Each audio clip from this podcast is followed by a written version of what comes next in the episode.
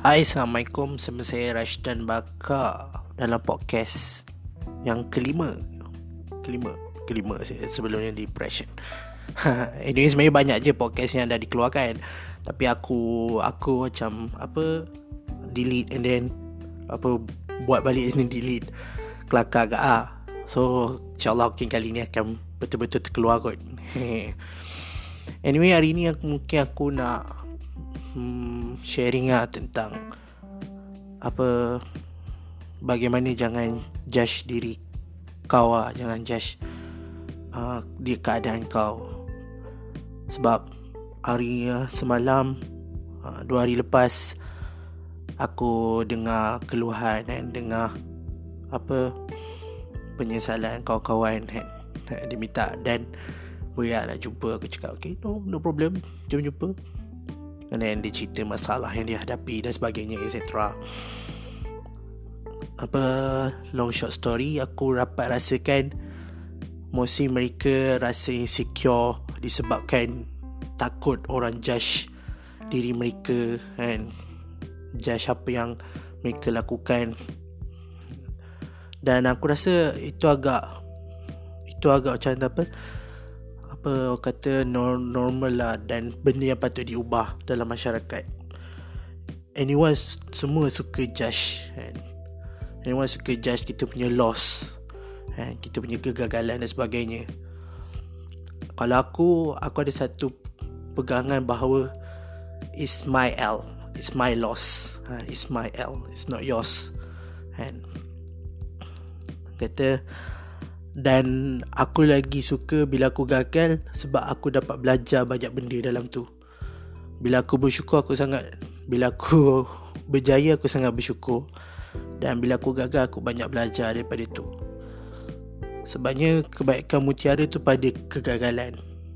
Dan aku faham orang judge kau, orang faham orang pandang kau leke, orang pandang kau macam loser kan aku pun dapat juga pandangan-pandangan yang sama kan tapi aku takkan takkan bias supaya dia terlama sangat kesan dalam diri ha, sebab dia akan hakis aku punya keyakinan confidence adalah diri aku aku tak biar aku tak nak biarkan dia lama-lama dan kalau siapa-siapa yang dekat luar sana pun rasa benda yang sama cuba cut out And ingat Jangan judge diri kita based on kita punya chapter 1 dan chapter 10 orang lain Atas chapter 10 orang lain Sebabnya tak bermaksud uh, jalan cerita korang ni sama kan? Kau pun dah ada jalan cerita yang lain Starting pun dah lain kan? Jadi kenapa kau judge diri kau based on others punya success And... Kau nak sama berjaya macam dia orang tak ke? And keep on asking diri. Ha, tanya dari tanya diri. Itu ke yang kau nak sebenarnya? Ha, kalau betul kau nak macam tu, okey.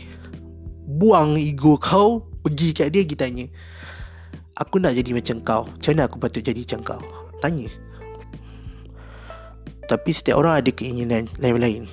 Ada orang nak jadi businessman and then nak dapat duit juta-juta nak kaya gila ada orang nak jadi businessman dapat duit banyak sikit and then nak buka yayasan nak buka uh, apa uh, institut charity organisation sebagainya ada orang dia nak buka bisnes and then dia nak bagi sumbangan duit tu dekat parti politik dia ha.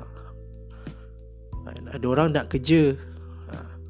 ada orang nak tak nak buat apa-apa kan So aku tak rasa tak patutlah kau judge diri kau Bila kau lihat apa orang lain punya berjaya ni orang lain ha, Aku dulu pun ada masalah yang sama Aku pun rasa uh, iri hati Aku rasa macam down kan Tapi the moment aku fikir Itu rezeki dia Itu apa yang dia dah capai uh, And aku nak jadi macam dia ke? Tak, aku aku aku ada something aku nak capai. Ha, dan aku cak aku punya jalan cerita lain. Ha. Dan aku tumpang gembira bila kawan-kawan aku hmm, berjaya. Bila aku tengok mereka yang yang aku pandang tinggi tu sangat berjaya, aku bersyukur bagus. And so aku tak rasa bila kau bila kau tengok tu instead of kau iri hati tukar dia sebagai satu challenge, satu cabaran. Uh, aku pun kena capai tahap yang aku rasa aku boleh bangga dengan diri aku. Aku dah ada ni, aku dah buat ni. Uh, the truth is, uh, apa kadang-kadang kan, kau rasa macam kau uh, macam biasa je kan. Tapi kan, uh, pernah tak terfikir, ada juga orang lain kat luar sana pandang kau tu terlalu tinggi. Dan dia pula judge diri dia based on cerita chapter 10 kau Dia rasa kau chapter 10 Padahal kau tengok orang lain macam tu kan So Dalam semua benda ni Sepatutnya kau kena bersyukur Itu Itu poin yang paling utama Paling utama Bersyukur Kadang Kita gagal nak bersyukur Menyebabkan kita iri hati Tengok orang lain Kita gagal bersyukur Tengok kesenangan yang ada Pada orang lain ha, Itu sangat bahaya And, Kau boleh hidup Kau boleh apa Uh, apa, apa kata senang linang dalam keadaan sekarang ha, tapi bila kau gagal nak bersyukur semua benda yang ada tu tak bermakna lah. kau ada mungkin kau ada keluarga yang baik mungkin kau ada bisnes yang baik mungkin kau banyak duit kan mungkin kau berjaya-jaya dapat macam-macam gelaran yang baik dapat jawatan yang tinggi-tinggi kan tapi bila kau gagal bersyukur semua tu tak bermakna sebabnya kau hanya akan diiri hati kau tak rasa cukup dengan semua benda yang ada kau nak lagi bila kau tengok orang tu kenapa aku tak ada yang tu eh kenapa aku tak ada yang tu eh ha bila kau rasa macam tu check balik ha, banyak tak bersyukur hari ni hari ni kau dah bersyukur tak ha kadang-kadang dia simple dia cliche tapi benda-benda macam ni orang selalu apa terlepas pandang that cliche thing ha.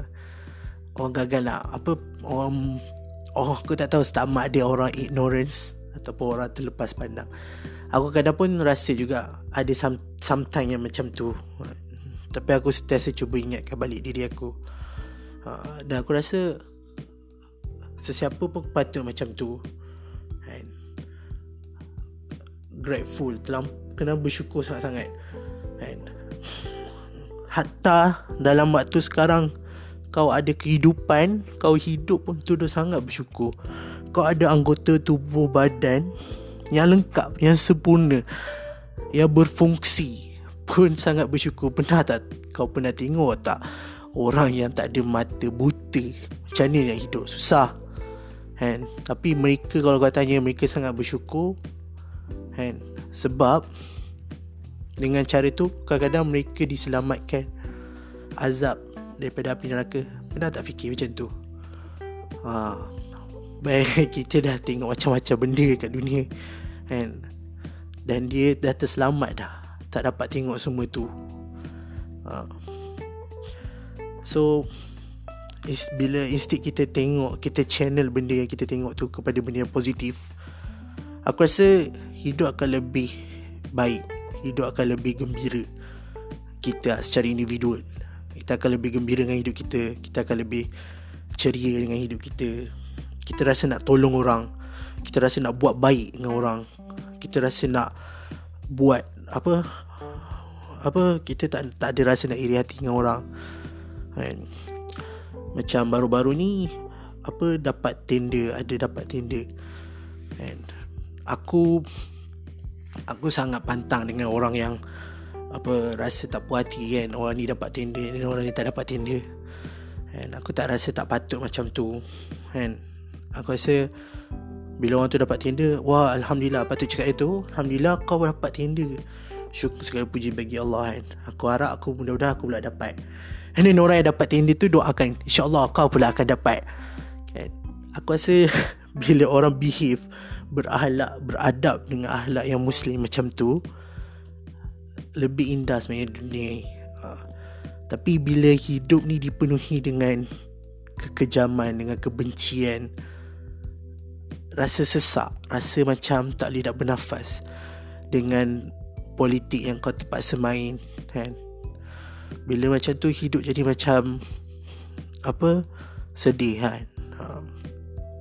Bukan semua kotor Cuma kadang-kadang orang-orang yang bermain ni Yang mengutukannya uh, ah, Itu yang masalah Anyway always Tahu nak value diri kau Dan aku rasa kena selalu bersyukur Tak semua orang Dapat apa yang kita ada Contoh dalam hidup kau Kau Ada rumah Ada kereta kan? Ada tempat berteduh untuk tidur Kau lebih Beruntung daripada Sejuta orang yang hidup dalam dunia Yang tak ada rumah Yang tak ada apa kereta pun nak pergi kan? Bila aku lama duduk kat Mesir ni kan Dia banyak mengajar aku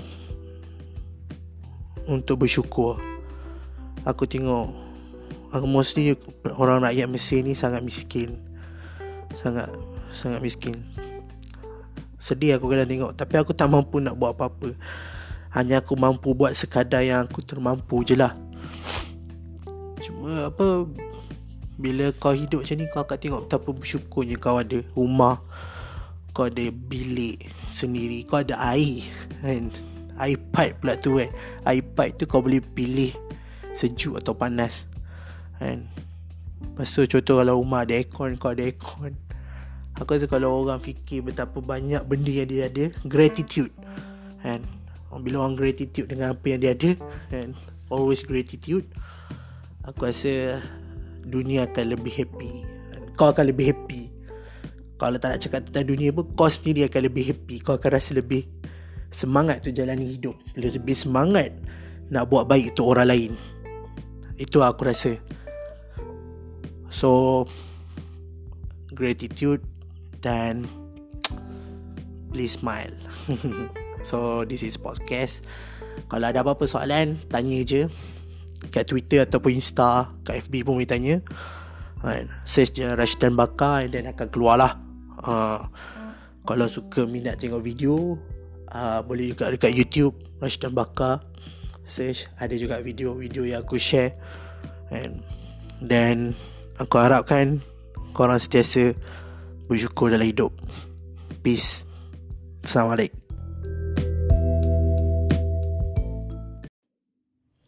Hai, Assalamualaikum. Saya so, Rashidan Bakar. So, uh, on today punya episode,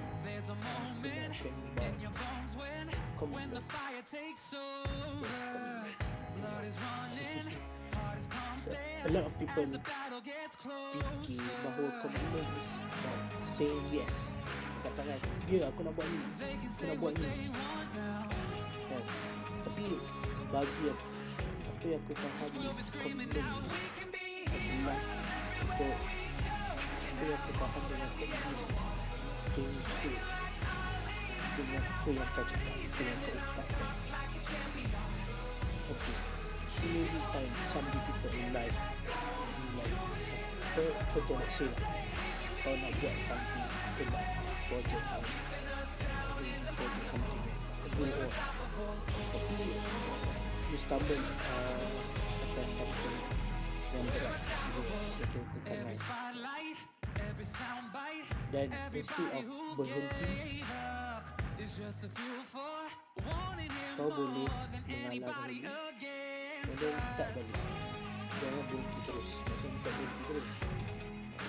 macam berada di jalan lagi lah bila kita macam feel like bila pasif kita dan tiga lagi betul bila macam jadi sini bila kita rasa dan pernah sebenarnya bila kita rasa itu kita rasa kita pernah kita pernah kita pernah kita pernah kita pernah kita pernah kita pernah kita pernah kita pernah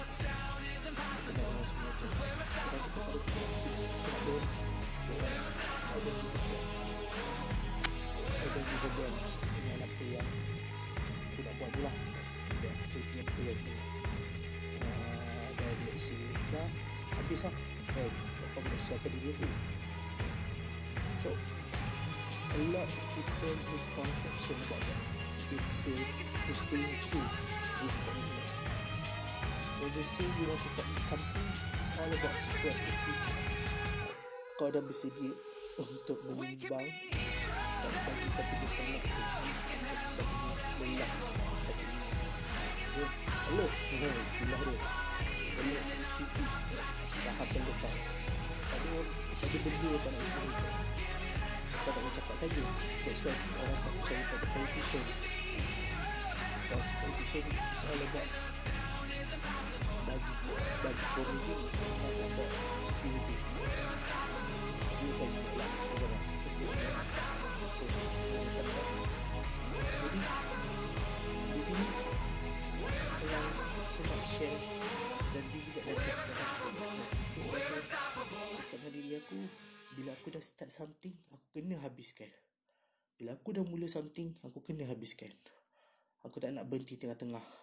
Dan aku frust Each time aku kena berhenti kat tengah-tengah And ada salah satu benda yang aku usahakan Dan ada sekali tu disebabkan uh, Birokrasi yang lebih atas Lalu aku terpaksa berhenti Aku tak boleh langgar lagi Dan aku rasa sangat bengang dengan diri aku Aku tak boleh buat apa-apa Aku bukan orang besar Dan aku tak boleh lebih pergi lebih jauh Aku bengang dengan tu And, Tapi itu tak buatkan aku berhenti itu tak buatkan aku berhenti mengalah Aku cuba juga Cakap baik-baik dan sebagainya Cuba masukkan dengan Satu-satu slow-slow So In real life kan Dalam kehidupan kita sehari kan eh, And then kita bila kita stay commit dengan something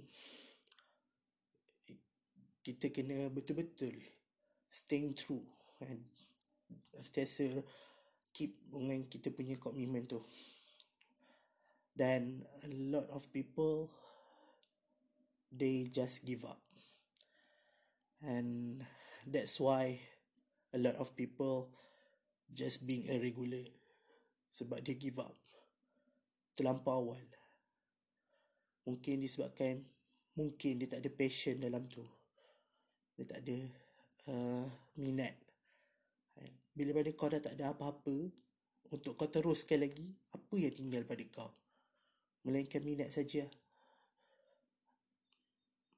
Aku punya passion, minat aku adalah untuk building business. Buat macam-macam business. That's my hobby. And then start a new project. And, then uh, have a team and lead that.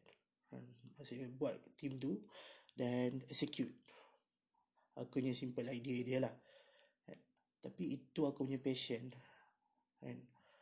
Yelah memang betul lah ada, ada macam-macam kena tipu Kena apa Kena ikut birokrasi Kena apa Ada rugi dan sebagainya Ada Tu hanyalah orang kata apa Apa orang kata asam garam Benda yang patut Benda yang kena Tak ada siapa yang nak bagi kau jalan mudah Kau terpaksa juga ikut jalan susah And, melainkan kau lahir daripada golongan orang kaya dan kau ada banyak duit so maybe that's another level lah punya cerita and so the point is when you say you want to commit something you need to stay true to yourself you just don't give up you just you cannot give up actually you can rest a little bit and after that continue you may need a rest. People need a rest. Don't push yourself until you exhausted. But instead, try to load up or uh, give the load to uh, distribute and eh.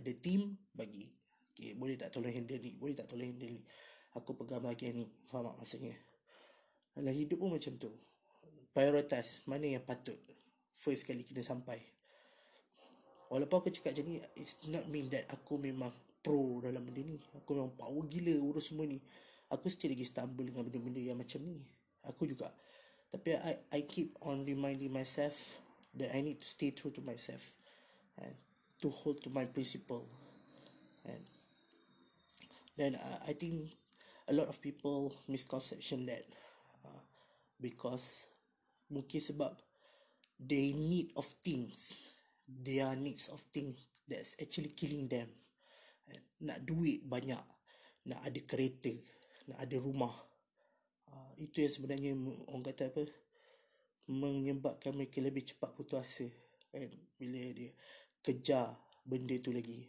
selain uh, selain sepatutnya apa yang apa yang sepatutnya mereka patut buat contoh nak buat bisnes tak ada masalah kau nak nak ada kereta dan sebagainya nak ada kekayaan tu kan tapi beri semula kan ha.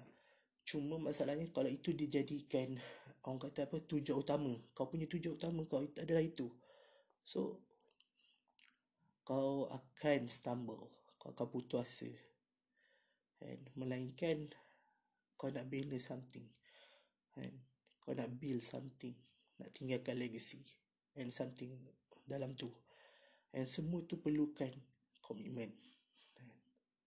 And you know what? Just stay true to yourself. Forget the naysay. So, good luck. Work, work and work. Assalamualaikum.